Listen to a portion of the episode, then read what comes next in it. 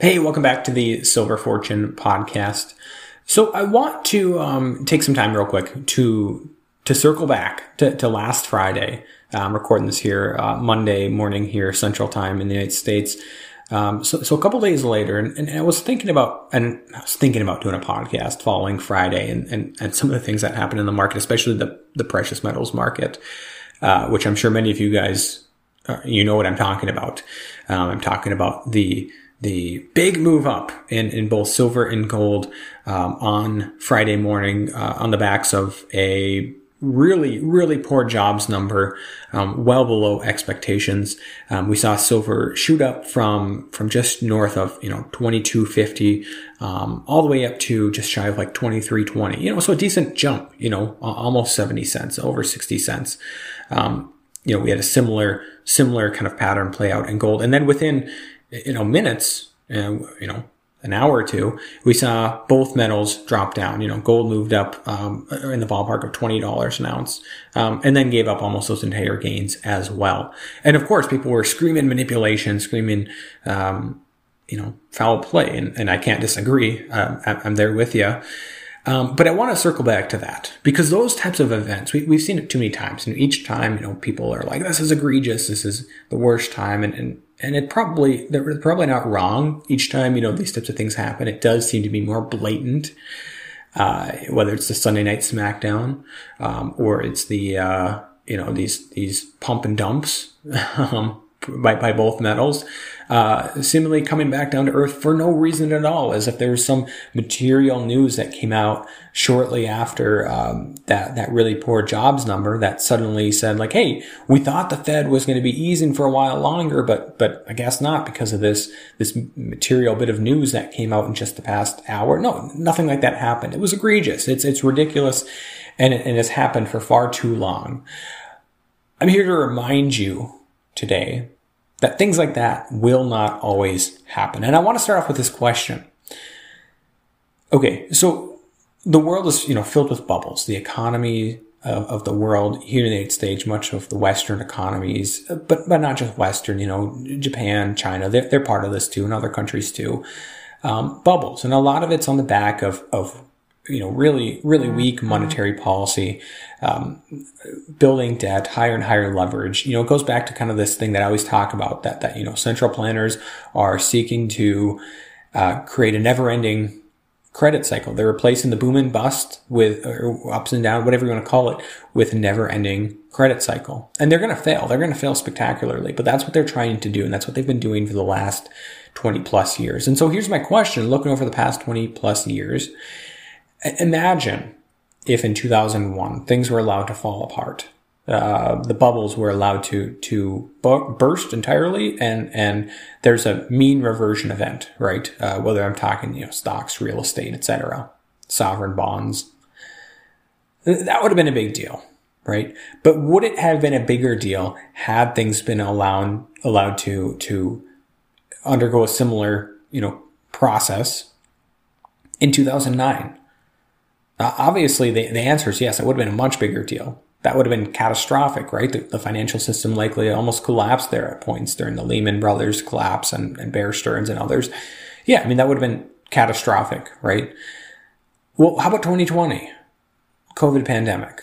If things had been allowed to entirely fall apart, if the Fed, the US government, and other central planners around the world hadn't reacted how they did, to essentially kick the can down the road to not allow these excesses to to uh, to run their course, it, it would have been spectacular. It was pretty bad, right? But it would have been so much worse, right?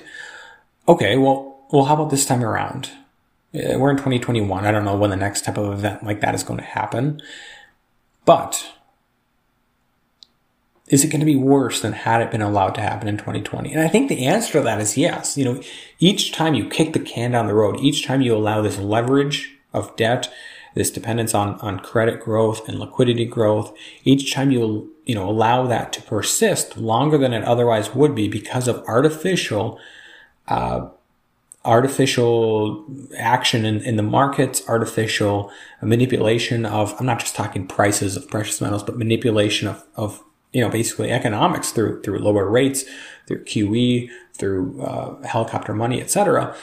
you're creating a larger and larger excess and you're going to see a larger mean reversion event right it's it's not unlike how if you have let's say a big you know stretchy band and, and the further you pull it back the more violent that snap back is going to be and the further it's going to snap in the opposite direction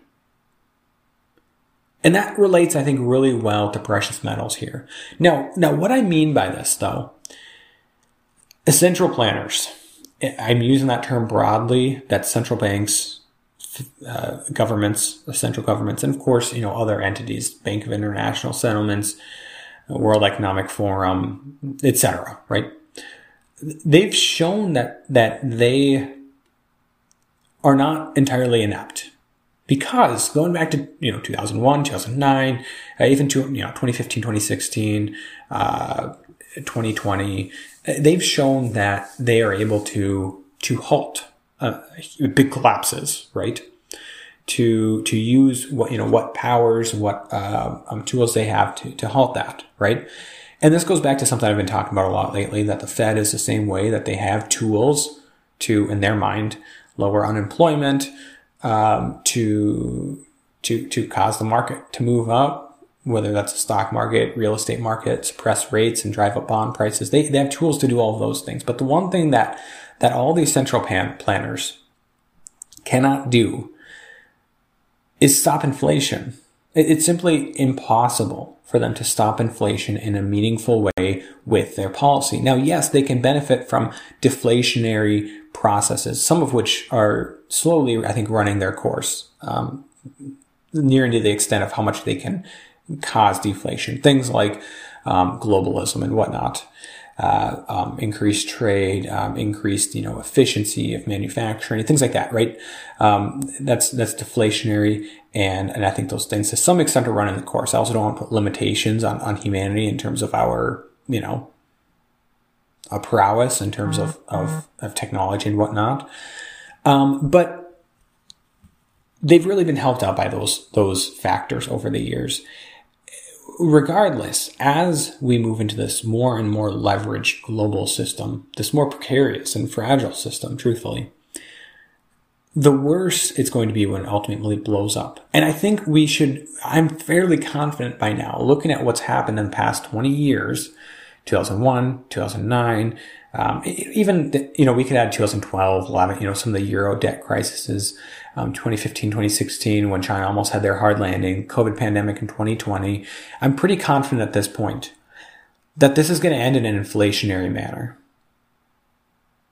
The, the only way that that's not the case is if there's a major uprising, a major shift socially and politically, halting central planners, uh, central banks and, and governments from doing so, which then would, would create a, just a terrible deflationary crash. Because again, if you're going to try and halt inflation by raising rates, by quantitative tightening, any of those means, um, cutting fiscal spending, it's going to be a spectacular deflationary collapse. And I think we'll still be happy to be in precious metals.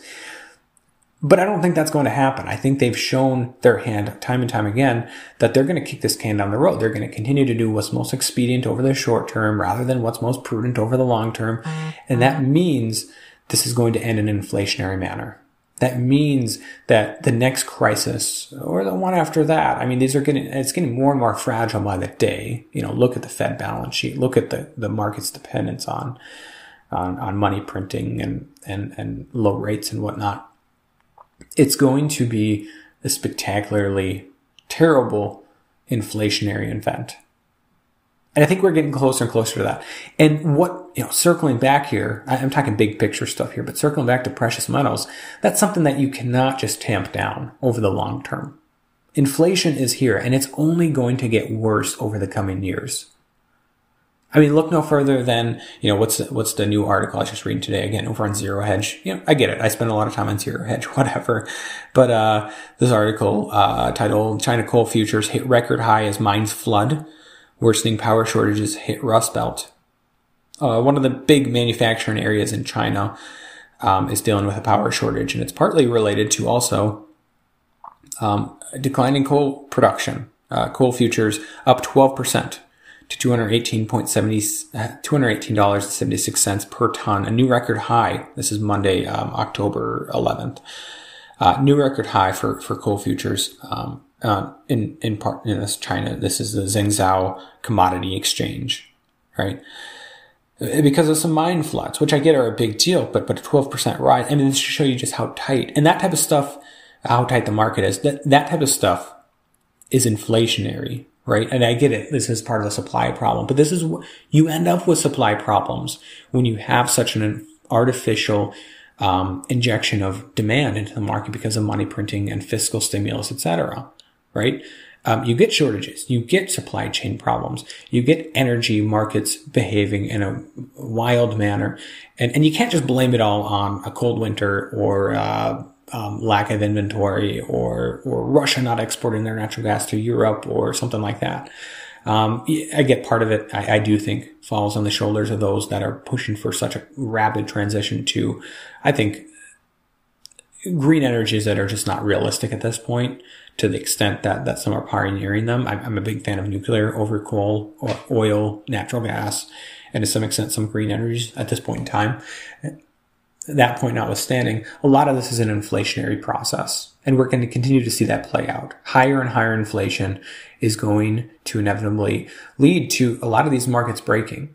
It remains to be seen what happens with things like the real estate market, the equity market. How do they deal with a high inflationary economy? I think some, like the real estate market, is more likely to, to rise the stock market, I'm not so sure over the long term because high inflation is highly damaging to the economy, and, and that obviously presents a lot of roadblocks for for the stock market.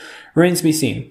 But as far as precious metals goes, um, and a lot of other commodities, uh, it, it's really an eventuality in my mind. Central planners have shown their hand we know, I'm pretty confident that unless there is what I was talking about, a big uprising, this is going to end in an inflationary manner. And you can't tamp down prices like you did on Friday forever, right? You're going to have big money moving into the precious metals markets, the physical markets, like they already have to some extent in the past year or two, and, and well before that as well. Um, you're going to have them moving in a big way, and it's going to drive up the price, the physical, the real price, um, in, in, a way that is simply unsustainable for the current, um, really, you know, Ponzi scheme like um, um, situation on the COMEX and other major bullion, uh, in quotation marks, bullion exchanges. It's not sustainable. As always, though, I, I, first of all want to thank each of one of you for for staying strong in the face of this manipulation and, and this blatant manipulation, this uh, those those frustrating days where it's like, hey, there's a breakout, and then you know maybe not. Um, those of you that have been in the market even longer than myself, uh, you've you've been you know you went through the 2011 crash for silver. You went through many other similar um, events in, in the markets. Sim, you know, simple days, weeks where where just the markets defy, um, exp- not just expectations, but defy common sense, right? Um, but but this can't go on forever, and the longer it does go on, heck of a lot longer than I expected and many others expected, the more spectacular the crash will be, and, and the more confident that I'm growing, uh, that that I'm growing more confident that it's going to be an inflationary collapse.